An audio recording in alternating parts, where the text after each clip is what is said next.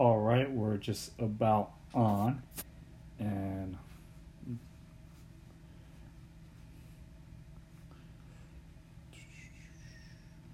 mm-hmm.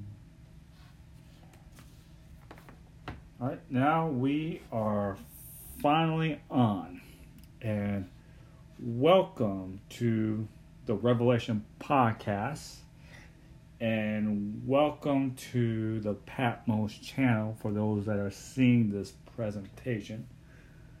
For those that would like to see this presentation, they can go to Patmos channel at YouTube or they could go to the Savage Viewpoint over at Rumble.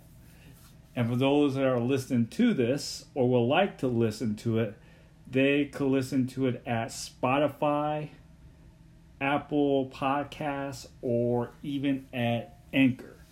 All you have to look is for the Revelation Podcast, and the way that you type that is capital T, capital R, capital P, colon, and write the Revelation Podcast.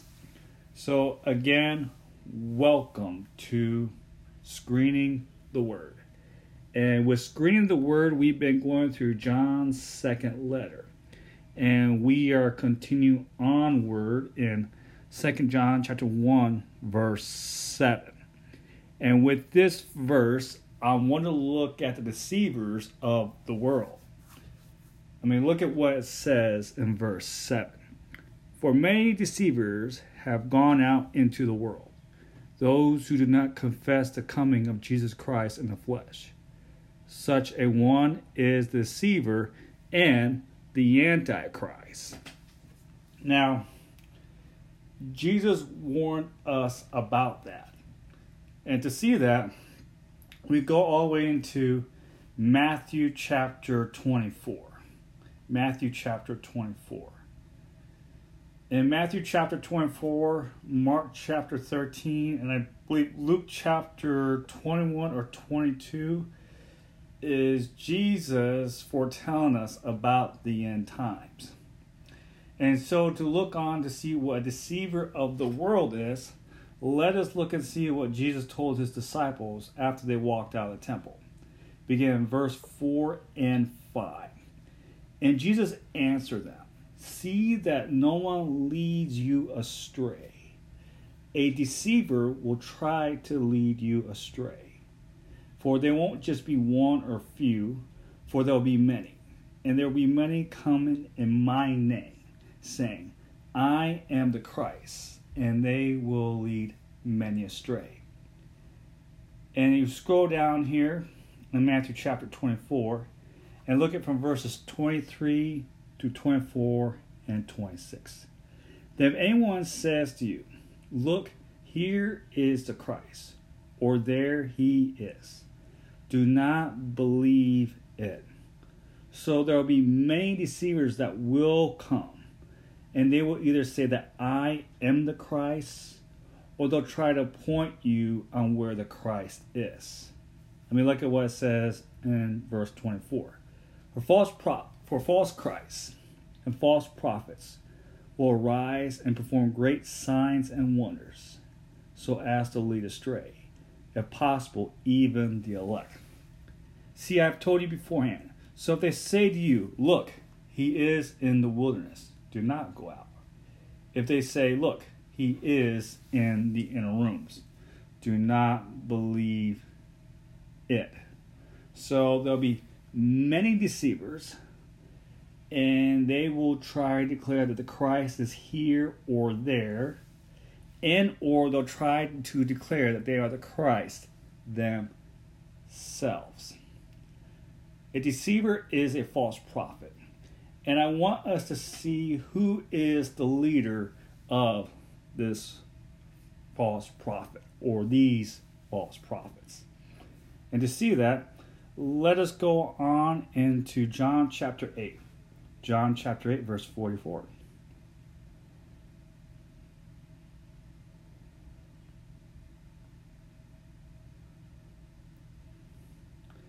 Jesus is talking to the Pharisees here. And yes, the Pharisees during Jesus' time were false prophets, and they led many astray. Jesus tells them, You are of your father, the devil, and your will is to do your father's desires. He was a murderer from the beginning and does not stand in the truth, because there is no truth in him. When he lies, he speaks out of his own character, for he is a liar and the father of lies. So, false prophets leader is the devil. They are like their father, the devil, too. They murder, they hate, they lie, and they steal. They twist the word of God for their own gain. And to see their works, let's go back to First John.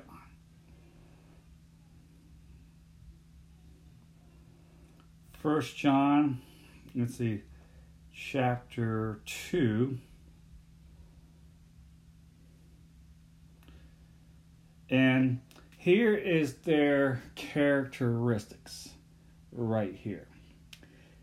In 1 John chapter 2, verses 15 through 16, John writes to the church and says, Do not love the world or things in the world. I mean, a Christian should not love the world nor love things in the world. If anyone loves the world, the love of Father is not in him. A false prophet loves the world more than they love the Father. And this is what they desire for all that is in the world desires of the flesh and desires the eyes and the pride of life is not far from the Father, but is from the world. You know, Christ tells us that we should not be of the world. And false prophets will try to deceive others and say that it's okay for us to follow God and follow the world at the same time. And when we follow the world, we become coveted. And that's another characteristic of a deceiver is that they are coveted.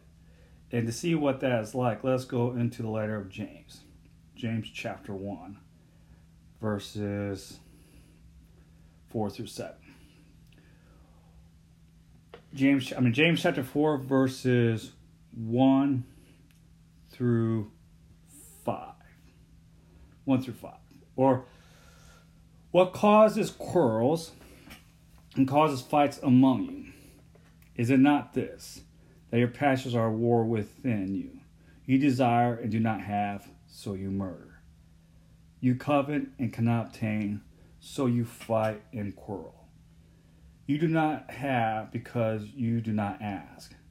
You ask and you do not receive because you ask wrongly to spend it on your passions. You adulterous people, do you not know that friendship with the world is enmity with God? Therefore, whoever wishes to be a friend of the world makes himself an enemy of God. Or do you suppose it is no surprise to Scripture that he yearns jealousy over the Spirit that he has made to dwell in us? Now, part of the reason why deceivers have that is that they don't have wisdom from above, but they have wisdom that comes from below. And to see that, we'll go into James chapter 3. James chapter 3 talks about what wisdom from below is like. beginning in verse 14. But if you have bitter jealousy, bitter jealousy and selfish ambition are, are characteristics of deceivers. In your hearts, do not boast and be false to the truth. This is not the wisdom that comes down from above, but is earthly, unspiritual, demonic. For where jealousy and selfish ambition exists, there will be disorder in every vile practice. Now, in First John chapter 2, verse 19, look at what he says about the false teachers. The false teachers. They went out from us, but they were not of us. For if they had been of us, they would have continued with us. But they went out that it might become plain that they all are not of us. And in Acts chapter 20, I believe it's Acts chapter 20 or 19. Bear with me real quick. I could, yeah, Acts chapter 20 is when Paul returns Ephesus and he warns them about false prophets. Look at what he says about the false prophets that will be eventually coming to the church at Ephesus. He tells them in verse 28 Pay careful attention to yourselves and to all the flock in which the Holy Spirit has made you overseers to care for the church of God, which ye have obtained with his own blood. I know after my departure, fierce wolves will come in among you, not sparing the flock. And we see in 1 Timothy that Paul's prophecy comes true. In 1 Timothy chapter 1 or 2, I believe. In 1 Timothy chapter 1, he talks about Hymenaeus and Alexander. He says about them, among whom are Hymenaeus and Alexander, whom I handed over to Satan, that they may learn not to blaspheme. Remember earlier on, I said that deceivers and false prophets' leader is Satan? Hymenaeus and Alexander were the wolves dressed in sheep that Paul talked about in Acts chapter 20. And so, false prophets will come into the church. And so, how do we know who are the false prophets and the deceivers? Well, let us go look at Matthew chapter 7. In Matthew chapter 7, Jesus talks about that you will know them by their fruits. Beware of the false prophets who come to you in sheep's clothing, but inwardly are ravenous wolves. You will recognize them by their fruits. Are grapes gathered from thorn bushes or from figs from thistles? So every healthy tree bears good fruit, but the diseased tree bears bad fruit. A healthy tree cannot bear bad fruit, nor can a diseased tree bear good fruit. Every tree that does not bear good fruit is cut down and thrown into the fire. Thus you will recognize them by their fruits. As children of God that have been born of the Spirit, we've been commanded to bear good fruit. And we know what good fruit is. We go to Galatians chapter 5 to verify that. In Galatians chapter 5, this is a good fruit right here. But the fruit of Spirit is love, joy, peace, patience, kindness, goodness, faithfulness, gentleness, self control. Against things there is no law. Now, there's also bad fruit that comes out of people, and the bad fruit that comes out of people are the works of the flesh. And just right above that, Paul points out the works of flesh. Now, the works of flesh are uh, sexual immorality, impurity, sensuality, idolatry, sorcery, envy, strife, jealousy, fits of anger, rivalries, dissensions, divisions, envy, drunkenness, orgies, and things like these I warn you as I warned you before. Now, in the next episode of Screen the Word, we will stay in 2 John chapter 1 verse 7. And I want to point out the biggest flaw of the deceiver. And we will do that in the next episode.